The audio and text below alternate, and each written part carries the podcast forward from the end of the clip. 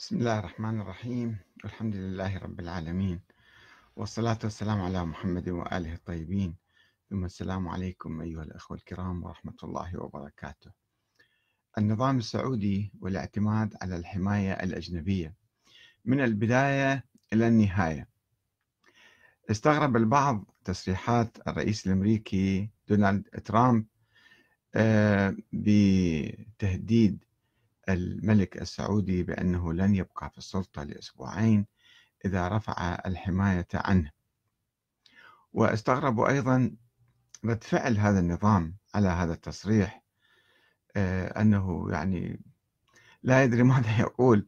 في الحقيقة يعني هو هذا النظام له وجهين: وجه العداء مع الشعب، وهذا بسبب الحماية الأجنبية، في البداية الحماية البريطانية وبعد ذلك الحماية الأمريكية المستمرة منذ نشأة هذا النظام منذ نشأة هذا النظام وإلى اليوم. هو لا يعتمد على الشعب ولا يعير بالا للشعب ولا يمد أي خيوط مع هذا الشعب، ولا يتعامل معه إلا بالاحتقار والاعتقال والتعذيب والسجن والإعدام والإهانة، لأنه مطمئن بأنه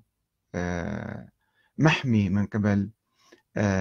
الإمبريالية العالمية البريطانية والأمريكية. فماذا نتوقع إذا رفعت أمريكا الحماية عن هذا النظام؟ خلينا نتعرف على بداية هذا النظام وكيف اعتمد على الحماية البريطانية. ابتدأت علاقة الملك عبد العزيز بن سعود مع بريطانيا في الكويت، عندما كان يعيش فيها لاجئا مع أبيه عبد الرحمن بن فيصل بن سعود، آخر إمام في الدولة السعودية الثانية. عندما انهارت هذه الدولة ولجأ إلى الكويت، وذلك عندما تمرد حاكم الكويت الشيخ مبارك الصباح على الدولة العثمانية في بداية القرن العشرين وتحالف مع بريطانيا، فأوعزت تركيا لأحد ولاتها وهو أمير حائل عبد العزيز ابن رشيد بالاستيلاء على الكويت وتأديب أميرها المتمرد. وهنا قام مبارك ومن خطته لمواجهة أمير حائل بالاستعانة بابن سعود الذي كان له من العمر يوم ذاك حوالي عشرين عاما، فقاد كتيبة كويتية لاحتلال الرياض في ذي القعدة سنة ألف وثلاثمئة وثمانية عشر، يعني في مارس ألف وتسعمئة وواحد ميلادي، ولكنه مني بهزيمة منكرة اضطر إثرها للانسحاب، فيما أخذت قوات ابن رشيد تلاحقه حتى أسوار الكويت، ولم ينجو من تلك القوات إلا عندما أوقفتها المدافع البريطانية. وتعلم عبد العزيز من دفاع بوارج بريطانيا عن ابن الصباح وتثبيته على عرشه في الكويت وإبطالها لمفعول الفرمان العثماني. تعلم من ذلك درسا مهما أقنعه بأهمية الاعتماد على بريطانيا في أي مواجهة مع الدولة العثمانية وحلفائها من آل الرشيد. وعاد من العام القادم مع عصابة صغيرة من أتباعه، ونجح في اقتحام قصر الإمارة في الرياض في الأول من شوال عام ألف وثلاثمئة وتسعة عشر هجرية، الخامس عشر من يناير عام ألف وتسعمئة واثنين ميلادية، وقتل الأمير بن عجلان عامل ابن الرشيد. وكانت عملية استيلاء عبد العزيز بن سعود على الرياض حلقة من سلسلة طويلة من الصراع على السلطة داخل الحركة الوهابية، بعيدا عن إرادة الشعب واعتمادا على منطق القوة والقهر والغلبة. ومع أن الاستيلاء على الرياض بتلك الصورة كان يعتبر نوعا من التمرد والخروج على السلطة الشرعية العثمانية يوم ذاك، يعني التي كان يعترف بها السعوديون في ذلك الوقت، إلا أن ابن سعود أعلن منذ اليوم الأول لاحتلاله للرياض بأنه سيحكم باسم السلطان العثماني، وأعلم حاكم البصرة أنه يعتبر نفسه واليا من ولاته، وكذلك فعل أبوه الإمام عبد الرحمن، هم يسموه الإمام يعني يطلق عليه يعني الرئيس باصطلاحهم، الذي كتب في خمسة صفر ألف وثلاثمئة وعشرين هجرية عند خروجه من الكويت كتابا إلى السيد رجب نقيب أشراف البصرة يبرر فيه عملية الخروج على ابن رشيد، ويؤكد فيه بالنص أننا خدام محسوبون على الدولة العليا أو العلية، وأنه لما صار علينا لما صار علينا ما صار من غدر ابن رشيد وخيانته لم نلجأ إلى أحد إلا, إلا إلى الله تعالى ثم إلى عدالة أمير المؤمنين أدام الله مجده، ونحن في كل مكان وحال وحال من الأحوال لا نزال بحول الله نؤدي الخدمات لحضرة أمير المؤمنين باذلين الجد والاجتهاد فيما يحصل به رضاه منقادين إلى أوامر الدولة العلية،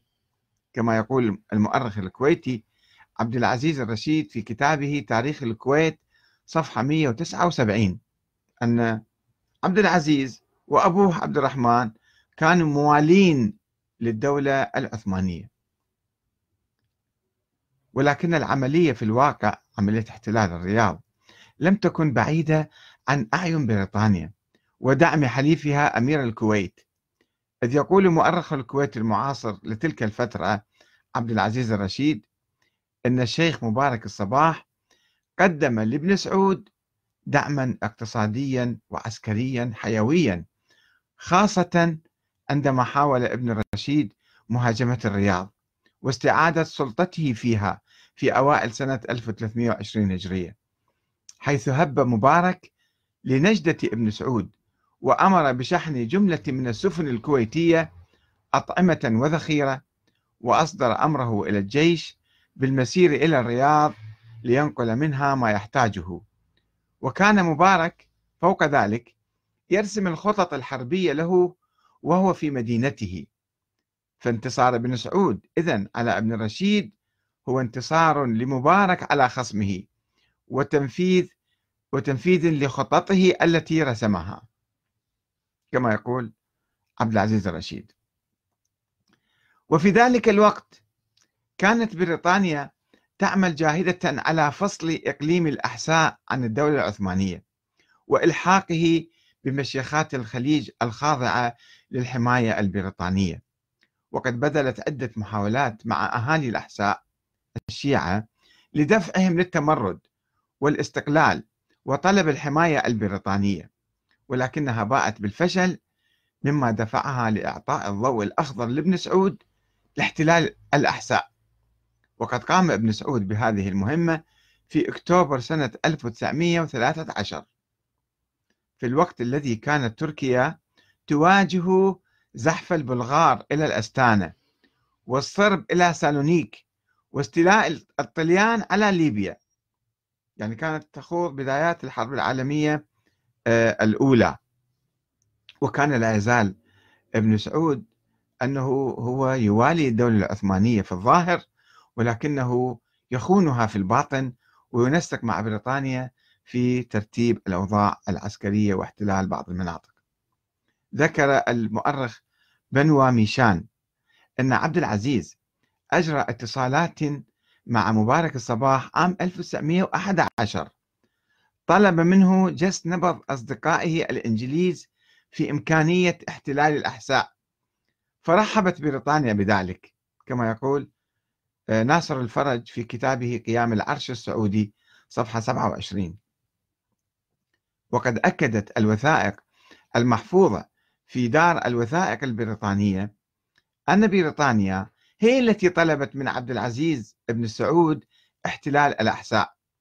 حيث ورد في المجلد ألفين ومئة وتسعة وثلاثين ما نصه، وردت إلى لندن برقية من نائب الملك في الهند جاء فيها يطلب من ابن سعود تعاونه في طرد الأتراك من الأحساء والقطيف، وفي مقابل ذلك أو يطلب من ابن سعود وفي مقابل ذلك تعقدون معه معاهدة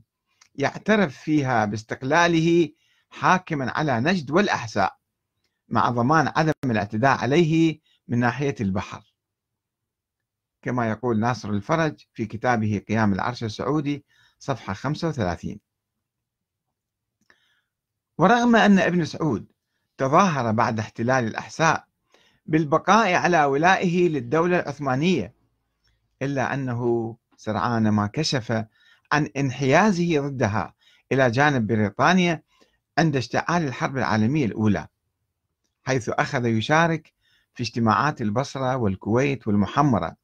التي كان يعقدها مبارك وخزعل وطالب النقيب تحت إشراف عملاء المخابرات البريطانية، وحاول أن يجر عجم السعدون زعيم عشائر المنتفق في جنوب العراق إلى جانب بريطانيا والتعاون معها ضد الدولة العثمانية. وقد ذكر مستشار عبد العزيز حافظ وهبة في كتابه خمسون عاما في جزيرة العرب أن عبد العزيز عندما زار الكويت عام ألف وتسعمئة وستة عشر اجتمع بكبار, بكبار أهلها، وكان حديثه معهم كله تشديد النكير على الأتراك والحط من شأنهم، والتنويه بأنه لو كان في بدنه قطرة دم تميل إلى الأتراك لبذل كل وسيلة لإخراجها من جسمه. انقلب حتى إعلاميا يعني مع قيام الحرب العالمية الأولى. وجاء في الوثائق البريطانية المجلد رقم ألفين ومئة وأربعين ما نصه في خمسة أكتوبر ألف وتسعمئة وأربعة عشر، وجهت وزارة الهند رسالة إلى النقيب شيكسبير بأن عليه أن يسافر بأسرع فرصة ممكنة ويتصل بابن سعود في الحال ويستخدم نفوذه للوصول إلى هدفين، أولهما منع وقوع اضطرابات بين الأوساط العربية نتيجة للإجراءات التي ستقوم بريطانيا باتخاذها في الخليج والأراضي العربية التي تقع تحت النفوذ التركي، وثانيهما التأكد بأن لا يقدم العرب أو لا يقدم العرب مساندة مساعدة للأتراك إذا ما قامت الحرب بينهم وبين بريطانيا. وفي اثنين يناير ألف وتسعمئة وخمسة عشر بعث نائب الملك في الهند برقية إلى وزارة الهند تعرب عن موقف ابن سعود، فقد وصل إلى المقيم البريطاني في الخليج يوم واحد وثلاثين ديسمبر ألف وتسعمئة وأربعة عشر رد من ابن سعود يعلن فيه أنه في جانب بريطانيا، وأن من أهم أهدافه تحرير البصرة من حكم الترك. وجاء في الوثيقة المحفوظة في المجلد ألفين وأربعمئة وتسعة وسبعين بدار الوثائق البريطانية ما نصه إن الأخبار الواردة من ابن سعود تقول إنه في طريقه لمهاجمة ابن الرشيد ويأمل أن يتغلب عليه في آخر, آخر يناير ألف وتسعمئة وخمسة عشر، وسيبقى شيكسبير معه. والضمانات التي أعطيت لابن سعود كانت مشروطة بتعاونه مع شيخ الكويت والمحمرة لاحتلال البصرة، وفي حال فشلهم في ذلك يعملون على منع الإمدادات التركية من الوصول إلى البصرة. وتقول مسبل في كتابها فصول من تاريخ العراق القريب: أثبتت الصداقة الراسخة بيننا وبين أمير نجد أنها شيء لا يثمن، كما ينقل ناصر الفرج في كتابه قيام العرش السعودي صفحة ستة وثلاثين.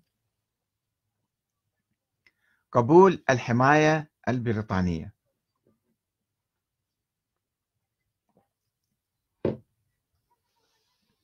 وإضافة إلى ذلك قام عبد العزيز بن سعود بتوقيع معاهدة حماية مع بريطانيا، هي معاهدة دارين.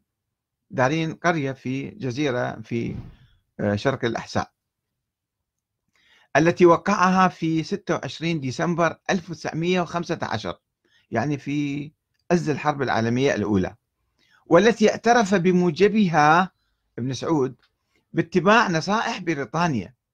وبحقها في الإشراف على علاقاته الخارجية وعدم إقامة علاقات مع أي دولة إلا بعد الحصول على موافقة الحكومة البريطانية والاعتراف بالهيمنة الاستعمارية البريطانية على الإمارات المحتلة في الخليج في مقابل الاعتراف به من قبل بريطانيا وبضمان الحكم له ولذريته من بعده. وقد جاء في البند الأول من المعاهدة أن الحكومة البريطانية تعترف وتقبل بأن نجدا والأحساء والقطيف وجبيل وملحقاتها بعد ما كان ماخذ الحجاز